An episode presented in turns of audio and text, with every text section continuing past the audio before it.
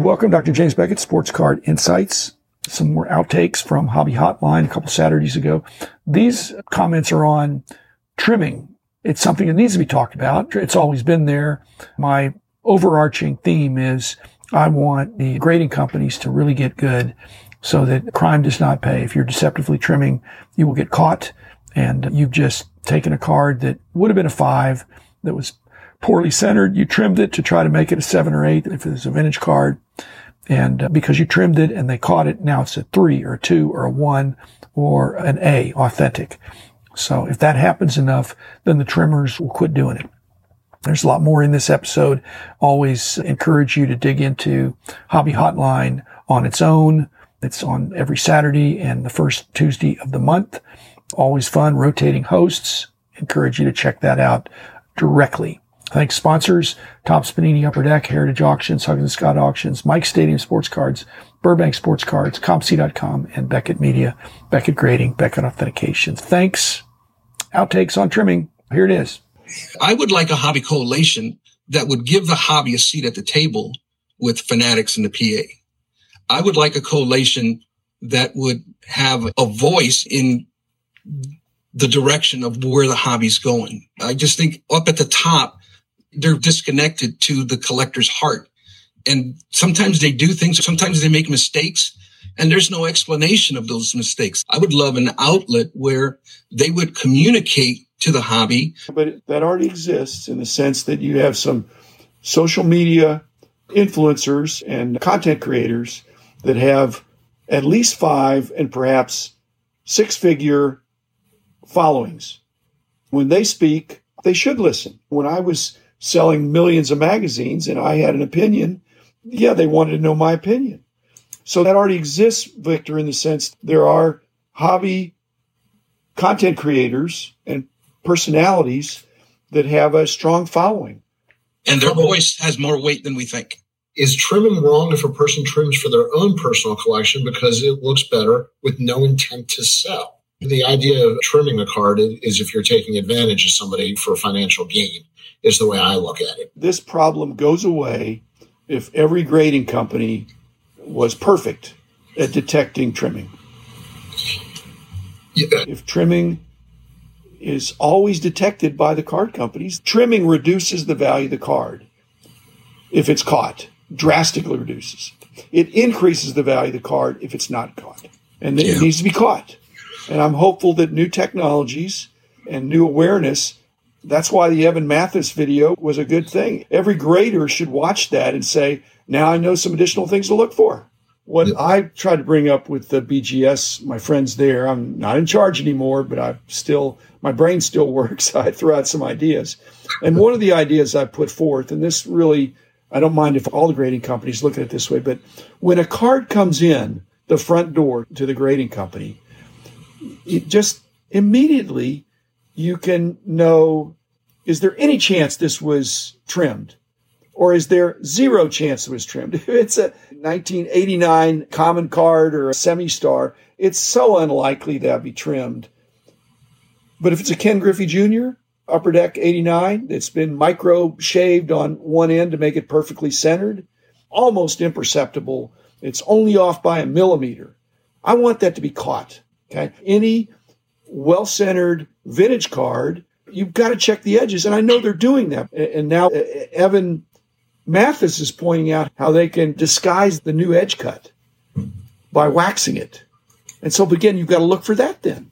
And I used to feel them. I'd go around the corner, I could feel it. And if one edge felt different from the others, it's rare that a card is trimmed on all four sides. It's usually trimmed on one side, possibly two sides. The other thing I would check, again, this is for all the grading companies, is 90 degree angles. I don't know how many people took trigonometry. I don't think it's even in the school anymore, but it's a study of angles. And if it's a 91 degree corner or an 89 degree corner, that's a red flag to me because cards are cut in perfect rectangles. When they all get caught, people will stop doing it. And not until.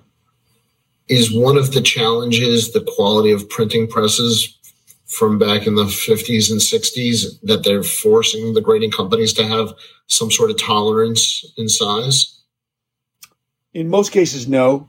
regardless of the technology, they all came out rectangles. The diamond cut is like a shimmy on the sheet or something. I think they're generally coming out in rectangles. They could be out of register, they could be off centered in that whole sheet being cut that way. I think grading companies, for the most part, are catching them. A lot of what has been pointed out is possibly trimmed vintage cards from, we're talking about 30 years of grading. And so yep. you've got tens of millions of cards being graded. And are there thousands of trimmed cards that have gotten through out of tens of millions? Yes. And a lot of that's in the past, and I hope the grading companies get better and better at detecting it. When grading was starting, how much of this was on the radar compared to just the quality of the card versus others, Dr. Beckett? It was always there. Before we even got started, we were talking, our guys that started this were veteran hobbyists. They'd worked in card shops, they'd worked for me, they'd done a bunch of different things.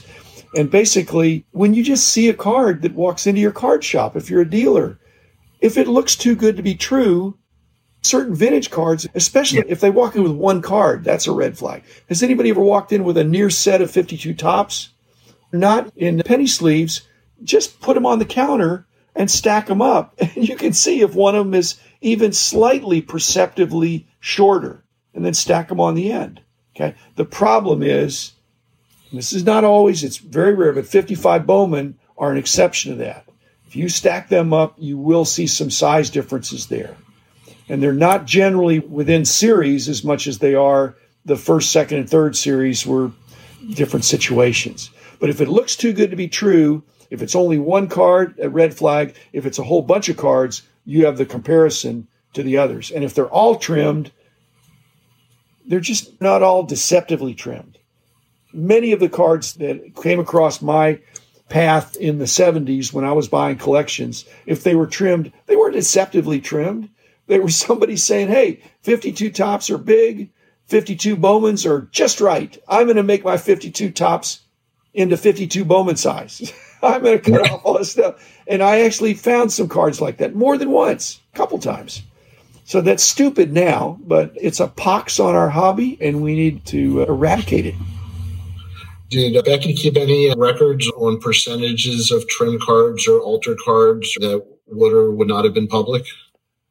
I would say probably no, because I don't think it's something that could be scraped if I had access to the data, which I actually don't now. But if I did, you'd know over the months, like Ryan Stasinski does. He just looks at the pop report, but the companies know how many cards are submitted and how many cards make it into the pop report.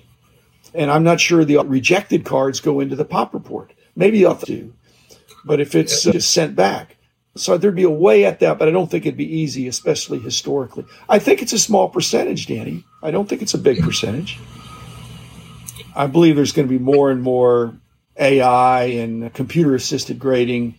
Every grading company is dealing with this. It's bad mm-hmm. for your reputation. If things get through, then they send more to those same grading companies until you catch it. So my hope is a cooperation among grading companies. I wish they'd all put their heads together, meet once a year, and talk about how to catch the bad guys. It's bad for all of them if one of them messes up. Yeah, when people start trimming cards. But people are scamming. It's a dynamic industry where the bad guys want to get in on it. The, the equilibrium is keeping them in check. It's whack a mole. You can't completely eliminate them, but if there's good communication among the good guys, then we can keep it in check. Otherwise, it's no fun to get burned. You don't have to necessarily buy trim cards to learn the lesson. You can certainly educate yourself. Danny, it reminds me, most of the hobby content creators that we're talking about, and not necessarily in a bad light, but that can take abuses, they're almost always offense. They're always, you should buy this, you should buy that, go for it, all that stuff. And really, the content creators I like to listen to have a balance between offense and defense. The defense is how do you protect yourself? How do you not buy something? How do you just say no? How do you have deferred gratification? Because that's the secret of a long, sustainable hobby that you're really enjoying yourself and this go for it. That's not balanced to me because things are not always going to be going up and it's not always the right decision to pull the trigger and go for it. I also think, and not to be corny, one of the great things about this hobby is people will answer questions I've never talked to somebody in the hobby and asked a question on a card or a set or just something in general where I haven't had a good conversation and pretty much gotten a nice answer back. So don't be afraid to talk to people and your friends. And if you're going to the national, you know, talk to people and learn as much as you can. Dr. Beckett said the more educated you are about stuff, the better decisions and the better regulating. Can I give one quick comment to Chris C? He said Please. SCR, Sports Card Radio, are hypocrites. They're proud of being hypocrites. The etymology of the word hypocrite is somebody that like wears a mask of not being yourself. Those twins, those brothers have created personas that uh, enough people are interested to hear some of the outrageous stuff. They delight in being hypocrites. And they would celebrate that and tune in to find out their latest hypocritical uh, comment that they want to make. But through that, there is some good stuff in there, packaged with a lot of hot sauce or whatever they're putting in there. Yeah, this hobby, we don't need to eliminate people. You just need to figure out, like Victor said, figure out who you want to follow, who you want to listen to. Free world, but don't just follow the herd. be careful who you listen to. Now, there's the thing. I need to be able to decipher or discern what is legit and what is BS. Okay. We got to use some good judgment there. And I can listen to SCR and there's some things that I don't agree with. And there's some things that I can use and put in my knowledge arsenal. Same with any other content creator. We got to learn how to navigate through the sea of content that's out there because not everything is spot on. And if you listen to a whole bunch of different voices, you're going to develop some discernment. Yeah. And there's nothing wrong with hearing something and then going to do more research on it. Be proactive in your education. Don't just listen to people and assume it's true. And that's on anything in life, not just cards.